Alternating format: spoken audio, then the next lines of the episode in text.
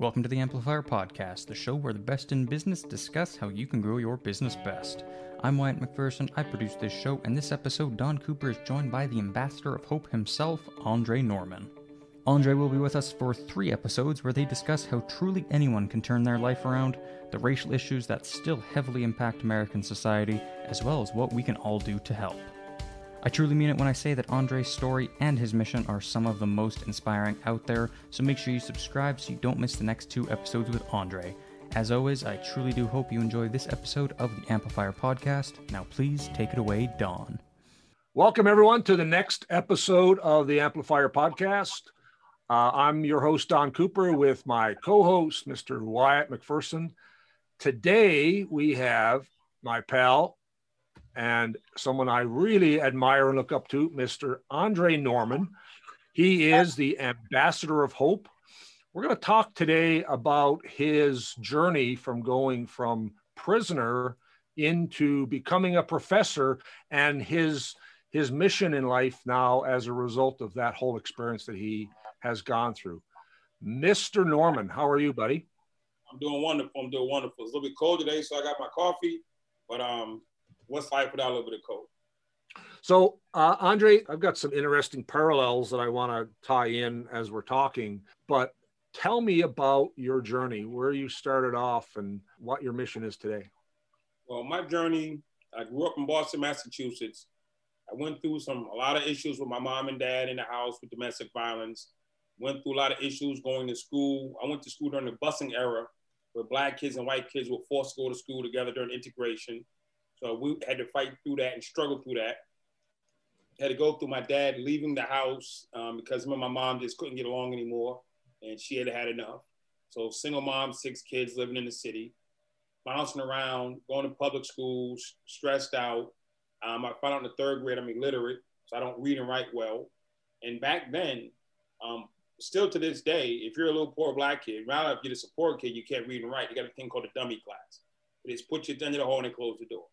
Luckily for me, a teacher intervened and she took me out of that class. She said, You just learn differently. She took the time to teach me my learning style.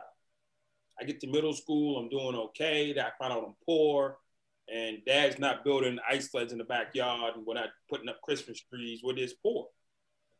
So people make fun of poor kids. It's hard, it's tough, it sucks. and so I started hustling in the street to make money so I didn't have to be perceived as poor. I could wear nice clothes. I could pay for my own lunch. I could go to the movies. I'm still poor, but I'm pretending not to be poor. And that became like the theme of my life. Let me pretend not to be.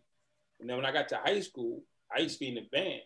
And I was a really, really great trumpet player. I still on my, to this day, this is my little trumpets in my thing. And I was like a really, really good trumpet player. And my friends convinced me not to play the trumpet because it wasn't cool. So I gave up playing the trumpet. And I tell people growing up poor, without a dad, living in the hood, all that is bad. They're trying to grow up without a dream is impossible. So once I gave up my trumpet, I gave up my dream. It was a free fall. I just fell down this flight of steps in life and I woke up in court. The judge started giving out sentences, seven to 10, nine to 10, nine to 10, 10. He just started reading off sentences. At the end of it, it was 100 years. Wow. I couldn't count that high. Again, I went to public school. I get to the how, prison. How old, how old were you when that happened? 18. 18 and you got 100 years worth of sentences. Yeah. When I got to the prison, it was a reunion of all my friends from the dummy class, from the principal's office, from juvie. It was just like I knew too many people there day one. And I just got in where I fit in and I started running with the crowd. And now I'm running with the mob. And if you've ever run in a mob, you don't know where you're going or where you're going to end up what you're going to step on next.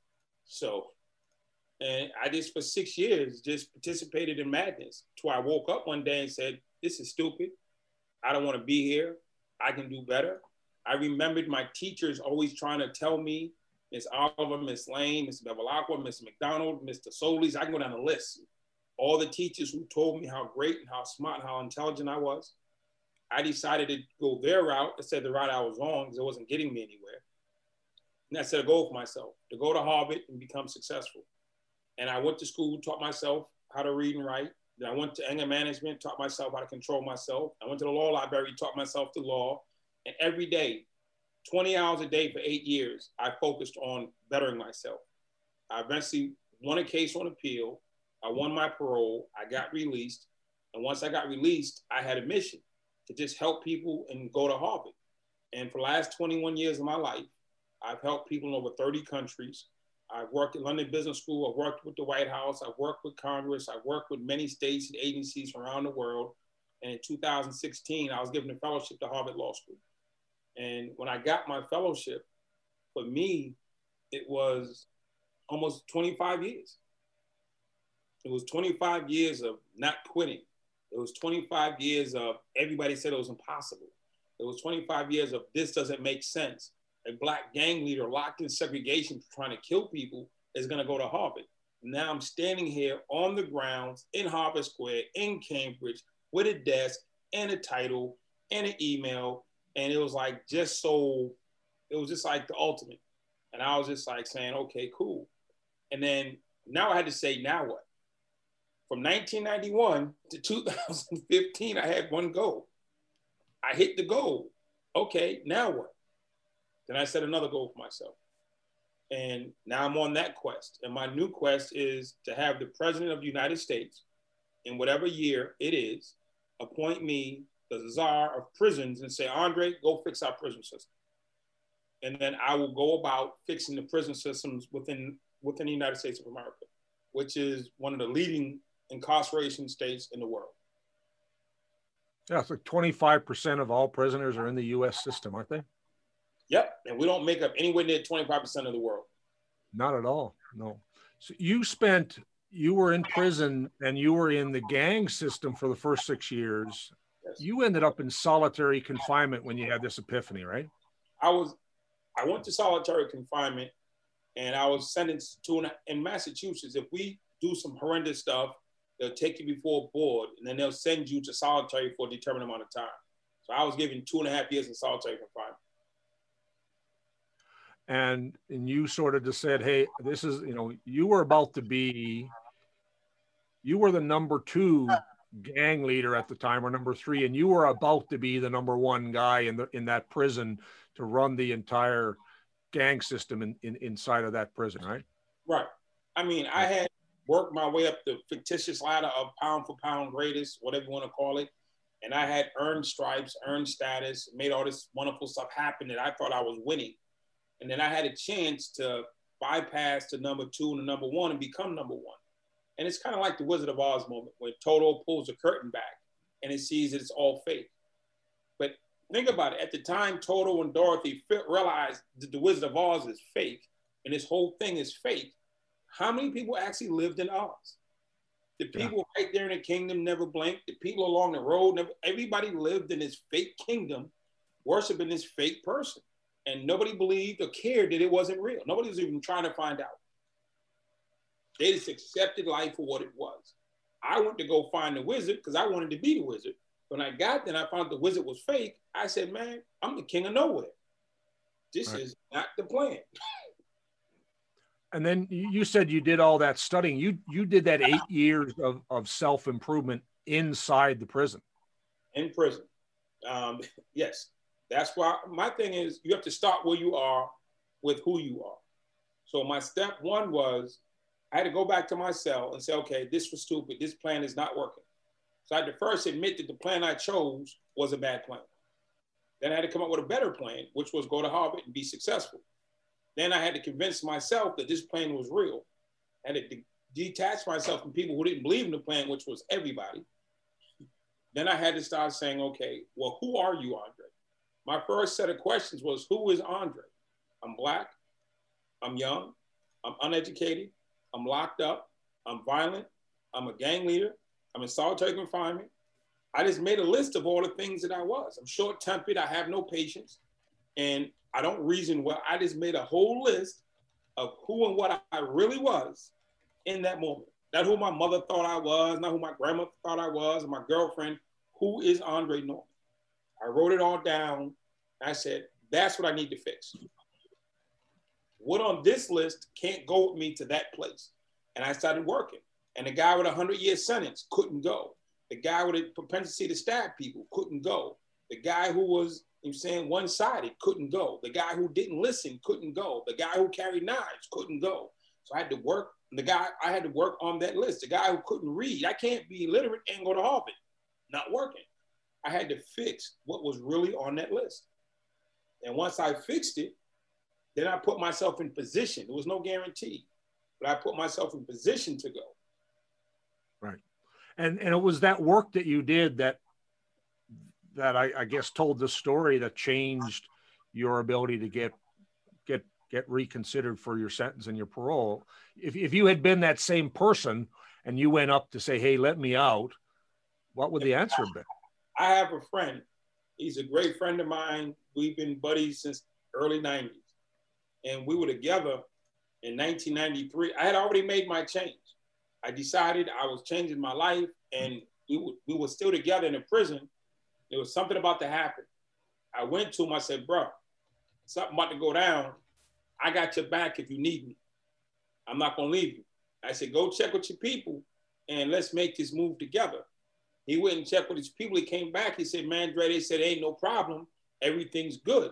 I said, brother, everything's not good. Let's make this move before it gets made against you. At the end of the day, they said, we good. The next day or two days later, I'm in the chow hall. A riot breaks out in our unit, and the other people moved against them. My friend went to solitary confinement. That was 1993. This is 2020. He's still in prison. And wow. he's living that same exact life. He has the same mentality of attack, attack, attack, the cold, represent. I ain't taking no shorts. This is how we live. And I talked to him on the phone. I emailed back and forth with him.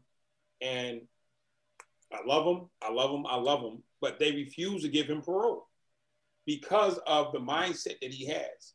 You, you want to be the czar of prisons. Right now, you've got this process, um, the Academy of Hope. Why, don't you tell me what you're doing there? The Academy of Hope was founded about two and a half years ago. Um, I'm a speaker, a trainer. I'm running around the world. I'm on stages. I'm off stages. I'm speaking for some of the biggest companies in the world, doing business and collaboration with some of the biggest agencies and people in the world, and I'm loving it.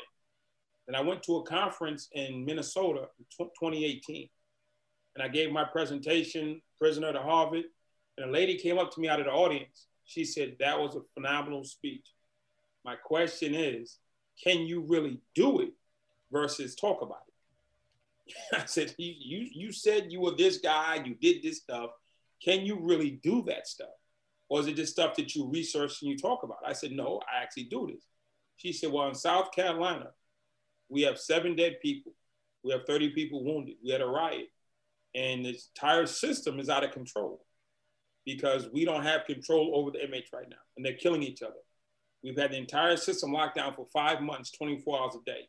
Will you come to South Carolina? My first response was, no, I'm busy. She stayed persistent. and she did she challenged my ethics. She said, Where do you stand on behalf of helping people? So I changed my schedule. I went to South Carolina. I took two of my guys with me. The entire, seven people, was a riot one day. Seven people murdered, 30 wounded in about four hours span. They locked down all 19,000 people. And they've been locked down every day since for five months because the report said when you open the door, they're to go at it again because people died on both sides from each game. So I came, we went in, we spoke at 10 prisons over six days to 8,000 prisoners. And for the first time in five months, they've been let out of their cells in mass numbers, three, 400 at a time versus one and two at a time. And we spoke to them. And I gave them what I believe was a message that made sense to them about how to improve themselves, be better, and change. They agreed. And over that six day span and 8,000 prisoners, there wasn't one fight, wasn't one incident, one problem. So the director of the system, Bryan Stirling, said, Hey, can you come back and run a program? Again, I'm flying around the world doing a speaker thing. I'm great. Know, 10,000, I'm on stage and like, hey, 60 minutes and I enjoy it. Go to dinner, 60 minutes, meet fabulous people, and you kind of move on. And that was what I was doing. She said, he said, Can you come here and help us with this? So what I did is I, for the most part, canceled like 75% of my speaking business. And I moved to South Carolina. And for two years, I lived in South Carolina, one minute away from the prison. And I would go in there every day from 6 a.m. to 11 p.m. And for the last for the last two years, we've run this program. There's been no staff assaults. There's been no um, stabbings. There's been no murders. There's been no use of forces. There's been no weapons found. I'm saying, and we had one fist fight when COVID started over some hands. I mean, it was just a fist fight over something stupid. But again, no retaliation. And we went from seven dead people to one fist fight. And it was probably two weeks ago in another unit, not our unit, there was a guy, one of the inmates jumped on a lieutenant and started stabbing him and was trying to kill him for whatever reason. He pinned him to the floor and he was trying to kill him.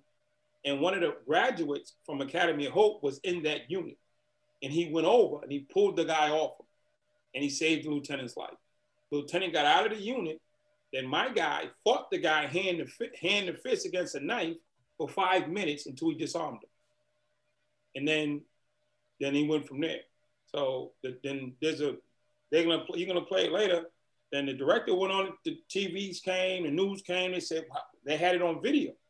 We have on video this man saving his life. And they're saying, well, how did this happen? This man's doing a life sentence. He's never getting out. He's been one of the worst people in the system. Why would he do that? When Academy of Hope came into the building, I looked these men in the face. I said, You have to be the greatest part of yourself that you never thought was possible and bring that to fruition. You have to be better than anybody ever dreamed was reality. And I challenge them to be the greatest part of themselves and to do things that were above and beyond anybody's expectation. We set our own standards. Not fighting wasn't enough. Not stabbing each other wasn't enough. He saw a man being murdered and he said, This isn't right. And he stood in. The fact that that man was a staff member didn't matter. Two years ago, he didn't like saw a man getting murdered and said, That's none of my business. Well, that's a staff person. I'm glad he's getting stabbed. That was the old self, the unchallenged self. The challenged person said, No, that's wrong. And I'm going to step in, even if it means I die. And he took the stand and he saved a man's life. And he got stabbed five times in the process, but he stood for what he believed in and was willing to die for what he believed in. Wasn't so much about the CO, it was about what was right. And we're trying to take that program and to other facilities because I have the most violent offenders in South Carolina in my unit, all the gang leaders and influencers, and we're teaching them to be leaders on a whole nother level that nobody thought possible. It's interesting when you talk about what happened there. It's, you know, it has so many parallels in business with people who need to speak up and intervene when they see something. There's so many business cultures where people won't step up. They'll see things that are wrong and they'll let it happen because they won't step in because they don't want to be vulnerable. They don't want to get involved. I mean, that's an extreme example where you get in and put your own life at risk. But uh, there's so many parts of culture in, in organizations where the ability to rise above what is expected and and and intervene is such an important part of growth isn't it? It's huge. And step one is as the leader in this case the founder we have to come in with the expectation of greatness. We, we don't come with the expectation of mediocrity or we're just going to get by or we're going to do better than we did last year. No we're going to be the best and the greatest in this space the fact that we're offenders or criminals or doing life sentences or gang leaders or influencers or bad people yesterday is irrelevant. I'm not talking about who you were yesterday. Who are you going to be today? This is who we, we drew a clear picture of who we wanted them to be today and got them to believe in that. So, as the leaders, we have to set an expectation and a standard that we want them to live up to. And then we can then hold them accountable and help them walk that ladder to get to that place. We just can't say, well, they'll figure it out. They know right from wrong. There's right from wrong, and then it's like, hey, it's none of my business. So within companies and cultures, starts with leadership. Leadership has to say, this is what we want and be clear about that. Then transfer that information to the people beneath them or around them, and facilitate the growth of that. So we spend day in and day out facilitating that mindset of greatness. I'm saying, and of better than, and of standards.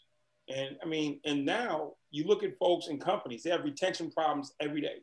$10,000 in a better parking spot, your VP's gone. Not in my business. my guys are all in. We built gangs that stand and die on corners, that stand and take a thousand years from the, from the courts and never turn around and never run. Now we teach them same people instead of put their lives on the line. We can teach, and we do teach corporate retention based on gang loyalty. We also teach greatness based on gang principles. And this is what you see in the end.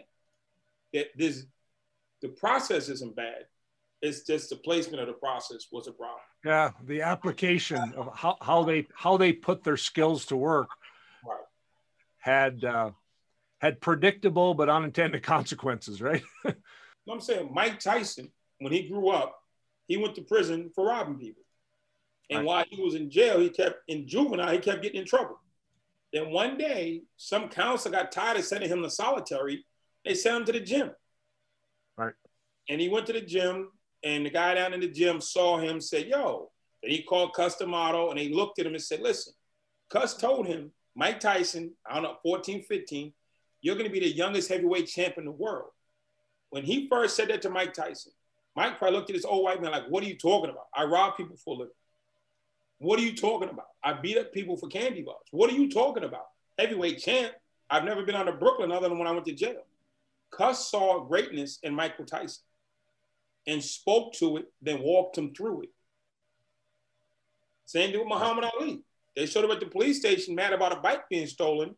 And the guy said, Hey, go down to the gym and see the cop and file a report. And the cop saw a kid who was angry and hurt and said, Hey, I'm going to help you through your hurt. I'm going to teach you how to box. And out of that basement came the greatest champion ever in the world. Somebody had to see the greatness in him and then walk mm-hmm. him through it. And then the world got to witness it. Imagine if that that the, the council never sent Mike to the gym.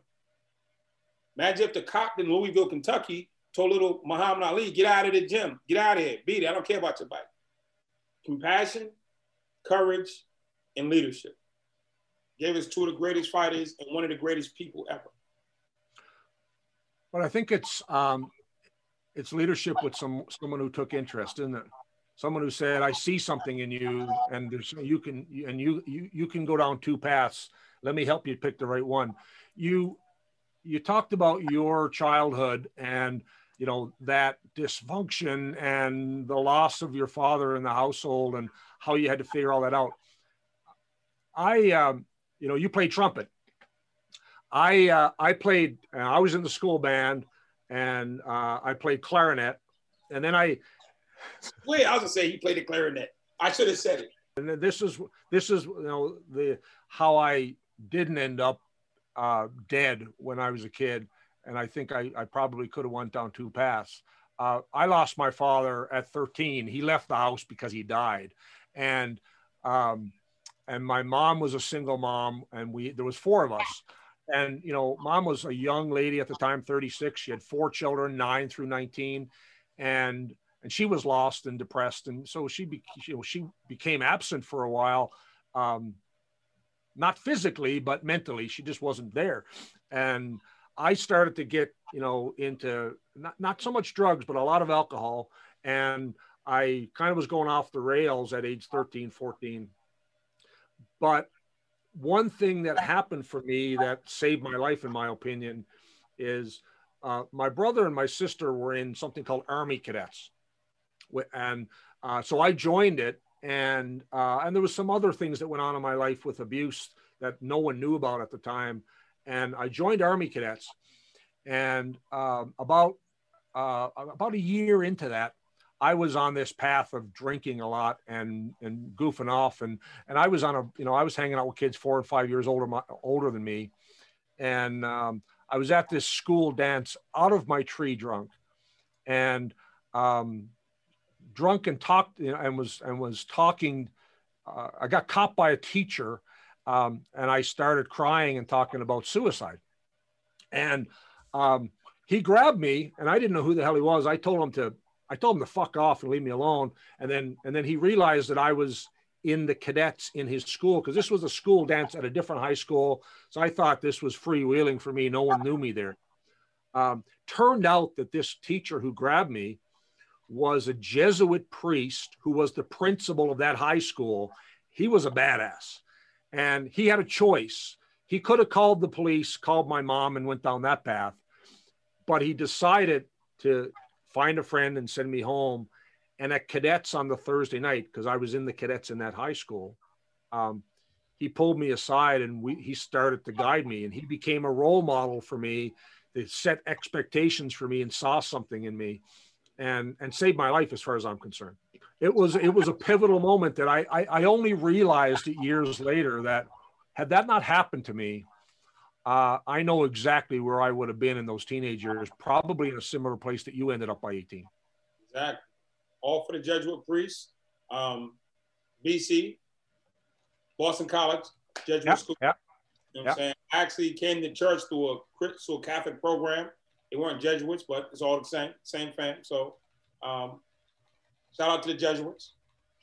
I got to give a shout out. Hopefully, he hears this. I haven't talked to him in years until recently. I had an epiphany about this over the last year that, uh, and it was actually our friend Joe Polish. Uh, who was talking about a domino. Remember, he talked about a, you know, who are dominoes in your life?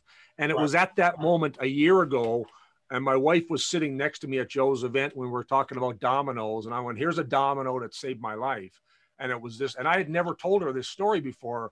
And I said, this priest, his name was Len Attilia.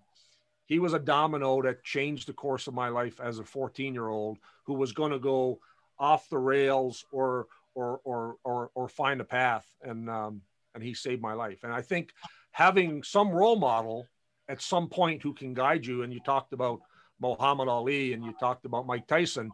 And for me, it was Len Attilia who, who just found me at the right pivotal point to be a domino to change my direction. Um, and you you didn't have that until you discovered it on your own many years later. Thank you, everybody, so much for listening to this episode of the Amplifier Podcast. If you'd like to learn more or get in touch with either Don or Andre, then you can always do so at any time at the links in the description of this episode. Make sure you leave a five star rating, it truly does help us out a lot, and be sure to subscribe and follow so you never miss an episode. Thank you so much for listening again, and we will see you next time on the Amplifier Podcast.